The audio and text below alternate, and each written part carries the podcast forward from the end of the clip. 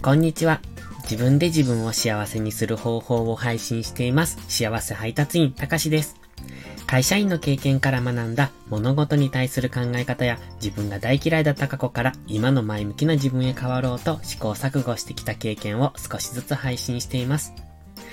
今回も旅行記のお話をしようかなと思ってます。今回はオーストラリア旅行記と題しまして、大学4回生の時に行ったオーストラリアでのホームステイの体験談をお話ししますね。まず、どうしてホームステイをしたのかなんですが、もともと僕は英語が大嫌いでした。高校の時も英語嫌いで、模擬試験とか英語だけ受けなかったりとか、そのくらい英語嫌いだったんですね。それが大学に入って、ある本屋さんで英会話教室の勧誘にあったんです。で、以前からその本屋さんは時々行ってて、勧誘をされてるのは知ってたんですね。ただ、なんとなく大学に受かったので、英会話学校に通おうかななんて思ったのがきっかけでした。英語は苦手で、単語とか文法とかすごい嫌だったんです。でも、喋ってみたいなっていう好奇心はありました。それだけの理由で英会話学校に行き始めたんですね。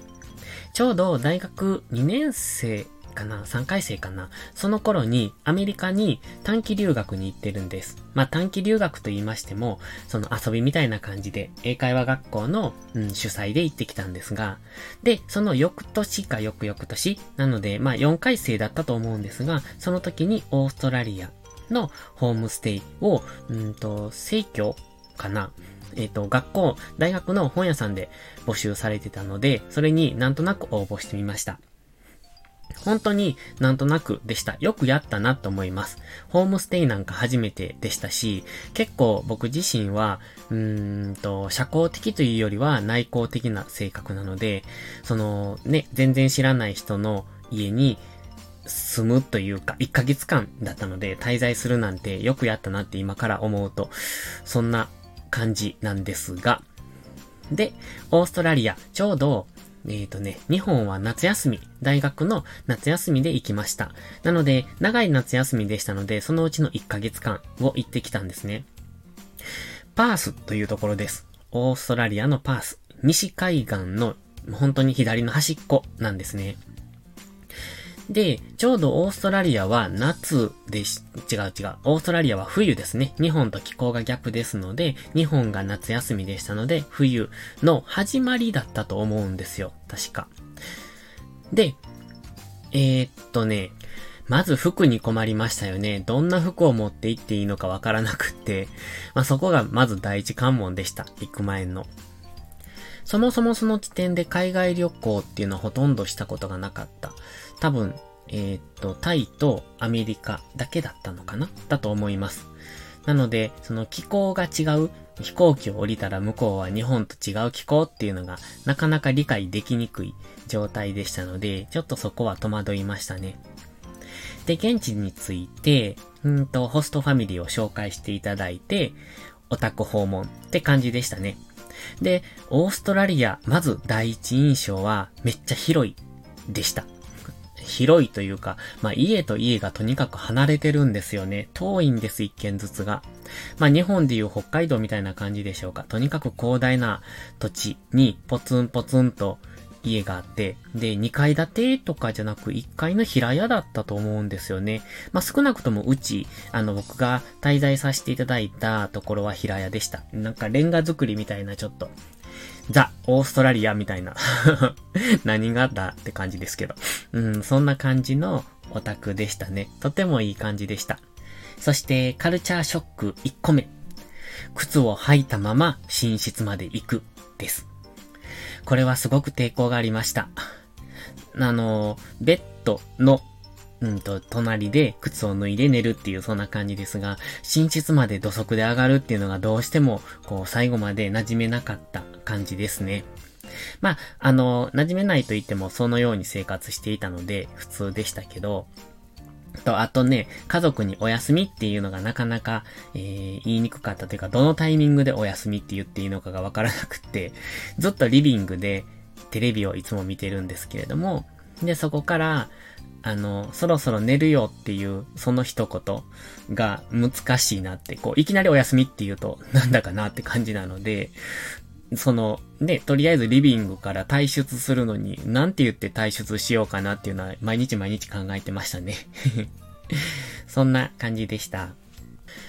で、パースって西の海岸沿いにありましたので、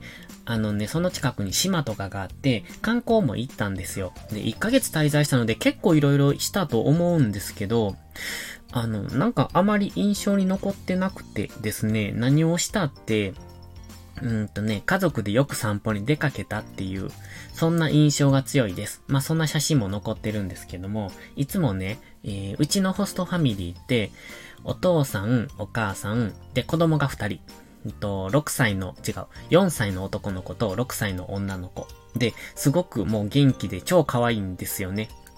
で、その子たちといつも遊んでるっていう感じで、で、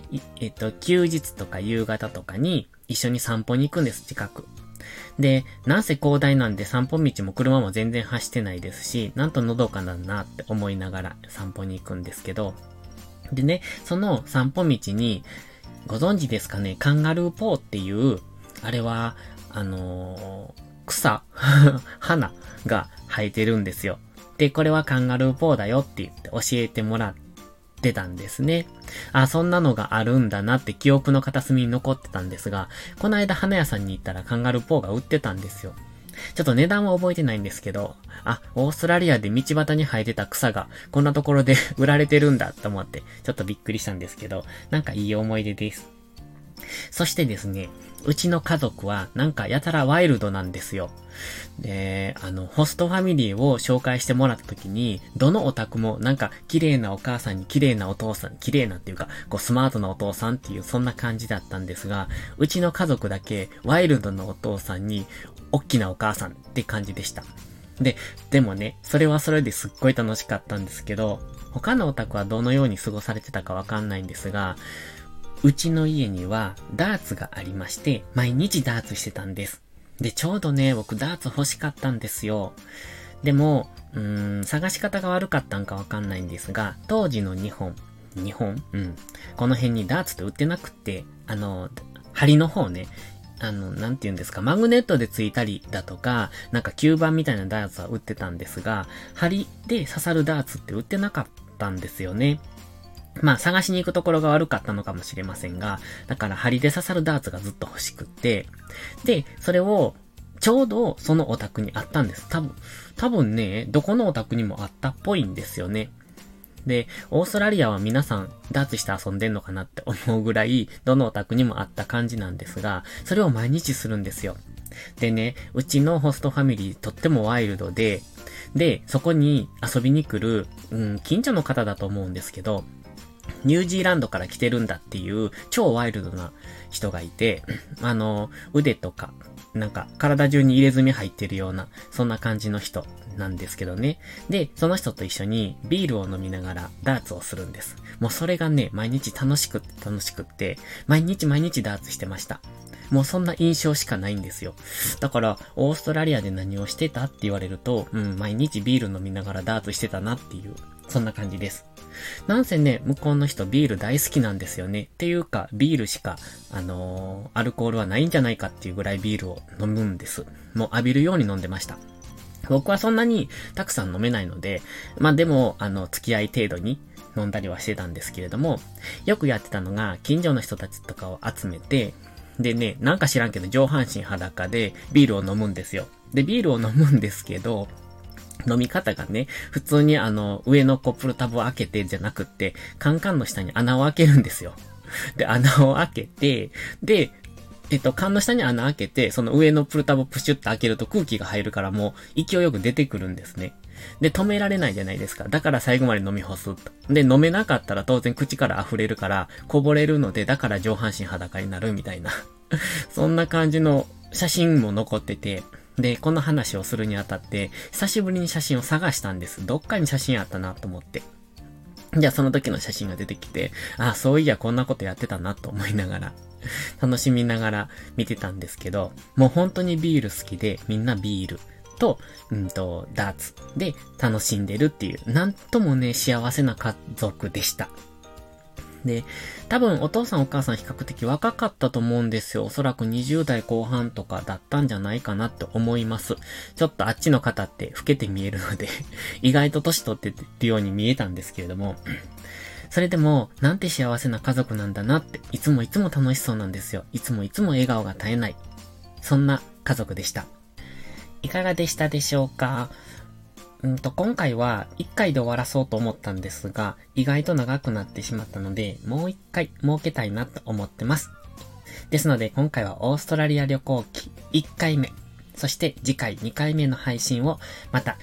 そのうち撮っていこうと思いますので、もしよかったら続きもお楽しみにお願いします。それではまた次回の配信でお会いしましょう。たかしでした。バイバイ。